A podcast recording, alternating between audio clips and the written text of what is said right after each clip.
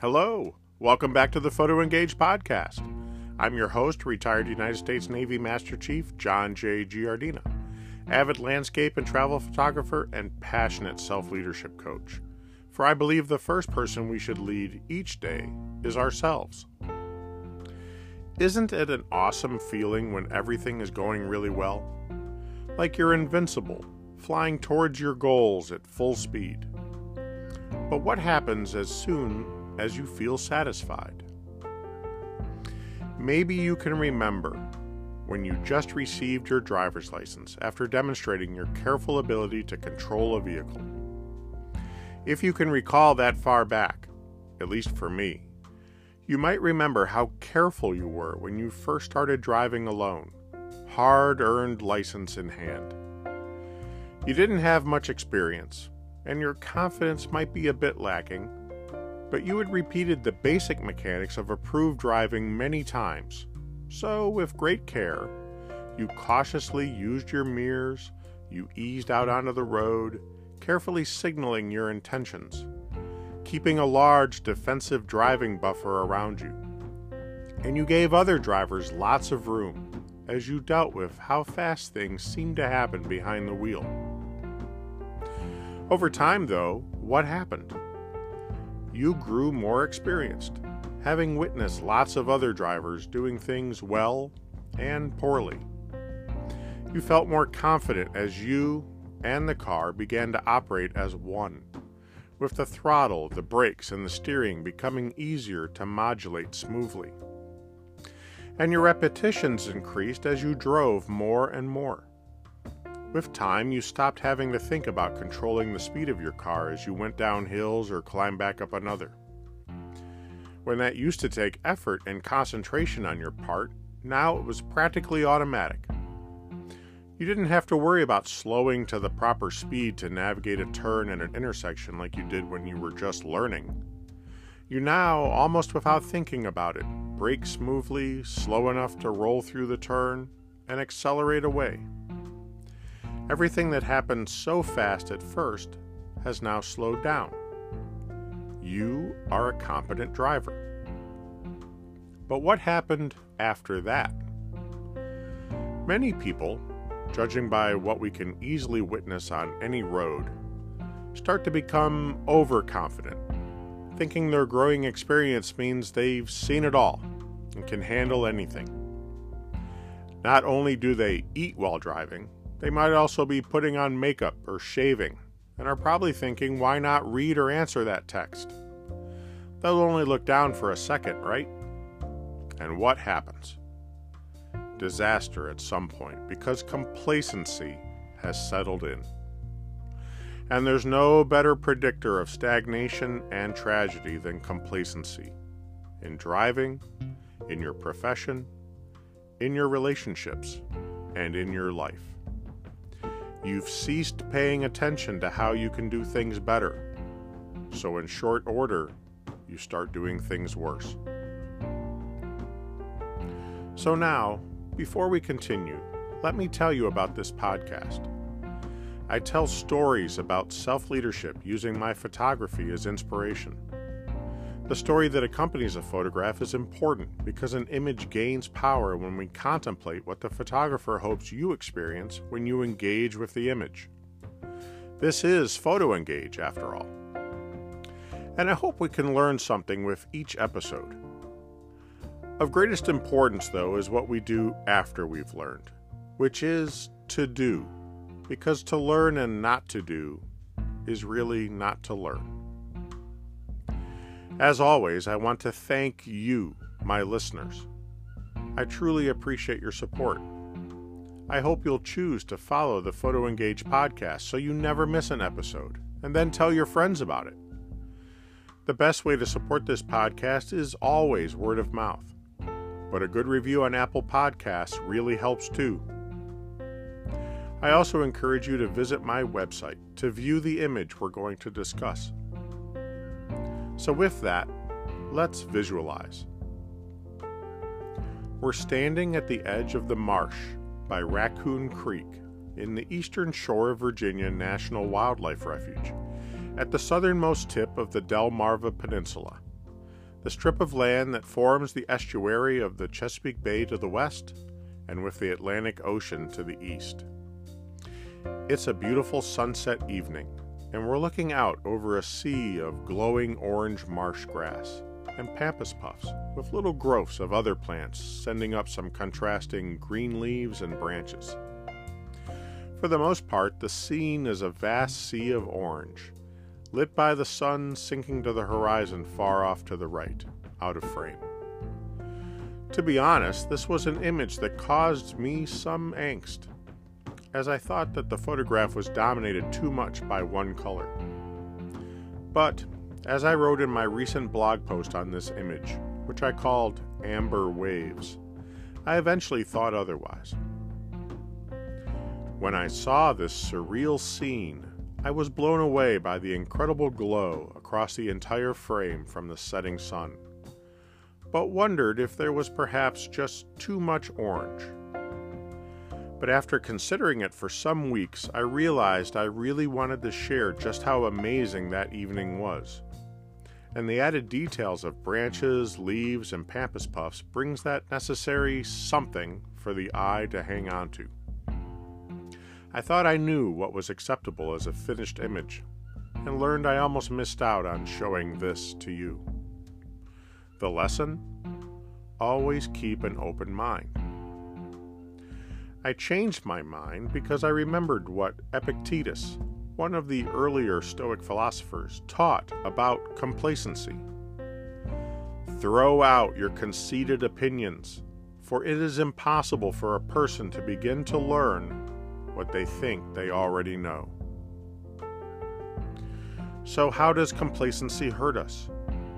Well, it may well compromise our safety or the safety of those around us, like how many of us progress through driving. Substitute any other repetitive task involving equipment or processes, and you can see how becoming complacent can result in trouble. But it goes much deeper when complacency sets into our lives, in how we think. At stake is our very motivation. Complacency is the ultimate destroyer of progress and moving your life forward. According to leadership coach and author Duke Matlock, there are two major types of complacency complacency that's driven by success, and complacency that's driven by a lack of success.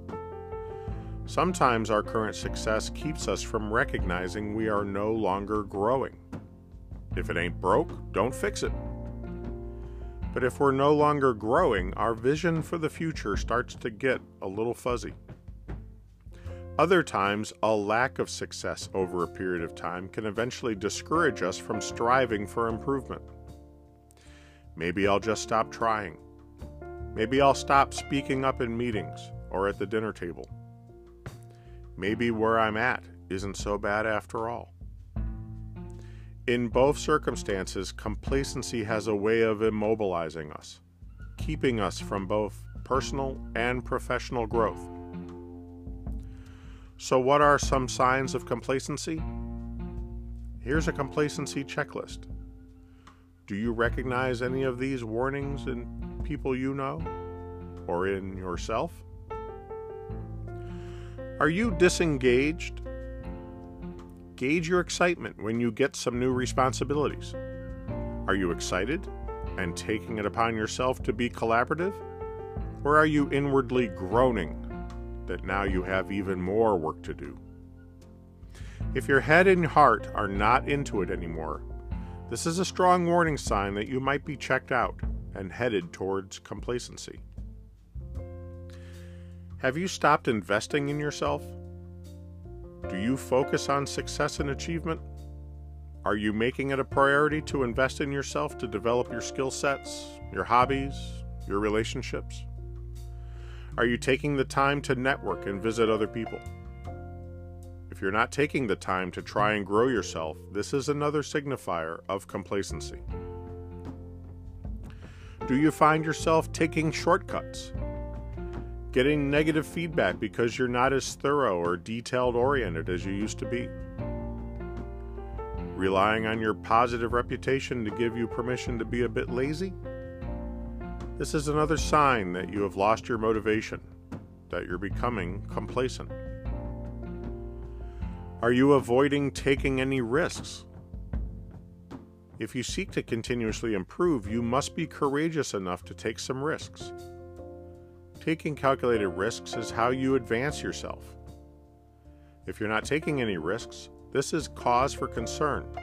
Playing it too safe is a sign of complacency, and an admission that you would rather stay on the sidelines and be told what to do rather than become a more integral and influential part of your own life. Do you feel like you've lost your passion? When you lose your passion for your responsibilities and no longer get excited about your work, it's time to reassess. The passionate pursuit of excellence is the fuel that stimulates high performance and a contagious winning attitude. When you've reached a point where your passion is lost, it's almost impossible to find any level of professional or personal success. So, to distill this further, some of this boils down to motivation, generating the self drive to tackle the new task and to continue with the routine ones with high energy and full attention. It's figuring out how to keep up what a former commanding officer of mine used to call a prudent sense of urgency. As Harvard Business School professor John P. Kotter taught, True urgency focuses on critical issues. It is driven by the deep determination to win, not anxiety about losing. Many people confuse it with false urgency. This misguided sense of urgency does have energized action, but it has a frantic aspect to it with people driven by anxiety and fear. This dysfunctional orientation prevents people from exploiting opportunities and addressing real issues. In other words, fighting complacency means maintaining a prudent sense of urgency, doing the things that are important. Not frantically, but with mindfulness. So, what are some ways to overcome complacency when it inevitably sets in? Here are a few ideas create some new goals. Setting goals will help overcome mm. complacency because there will be constantly a new target you're trying to reach. It is difficult to become set in your ways when there's an objective that you're being held accountable to reach. By actively putting in progress towards a goal, you'll stop the complacent mindset and stop thinking, this is good enough. Instead, you'll begin to take initiative over your goals and become invested in seeing the progress of your goals, actively striving to achieve them. Shake things up. Sometimes a fresh perspective and change in pace can help with motivation. Start exploring new opportunities. Talk with your family, friends, and mentors about what ideas they have or what it is they are doing. You might have become complacent and not realized it.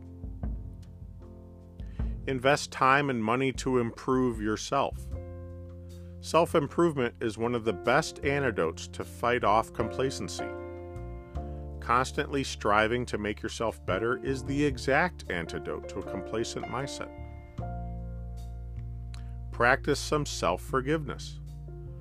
What happens if you go through this process and some unforeseen life circumstance gets you off track? Personal issues, work issues, and family issues arise out of nowhere all the time. In these times, make sure to practice self forgiveness. Rather than berate yourself with internal dialogue, get back up and go back to working at the goal. Life will happen to you, that is to be expected. What matters is how you bounce back from a setback. So, what's the point? Keep an open mind. If you think you already know, you can't learn anymore. Complacency gets us all from time to time. The key is to recognize it and find what works for you to neutralize it. Exercise a prudent sense of urgency in your life, and you'll find you're much more aware of yourself and what you're doing with your time. And what could be more valuable than that?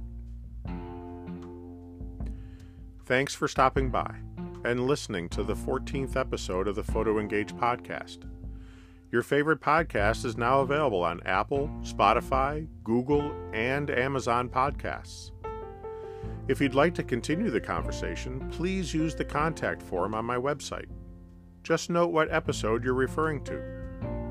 And I love reading your comments, of course, because they often give me ideas for future episodes. I invite you to read the Photo Engage blog that does a deeper dive on the topics I post about weekly on my social media. It's all available on my website, where I also share my photography portfolio, along with a digital marketplace for inspired patrons who wish to purchase my work. You can find the link in the description. I look forward to meeting with you here next week. In the meantime, lead yourself first, and I wish you fair winds and following seas.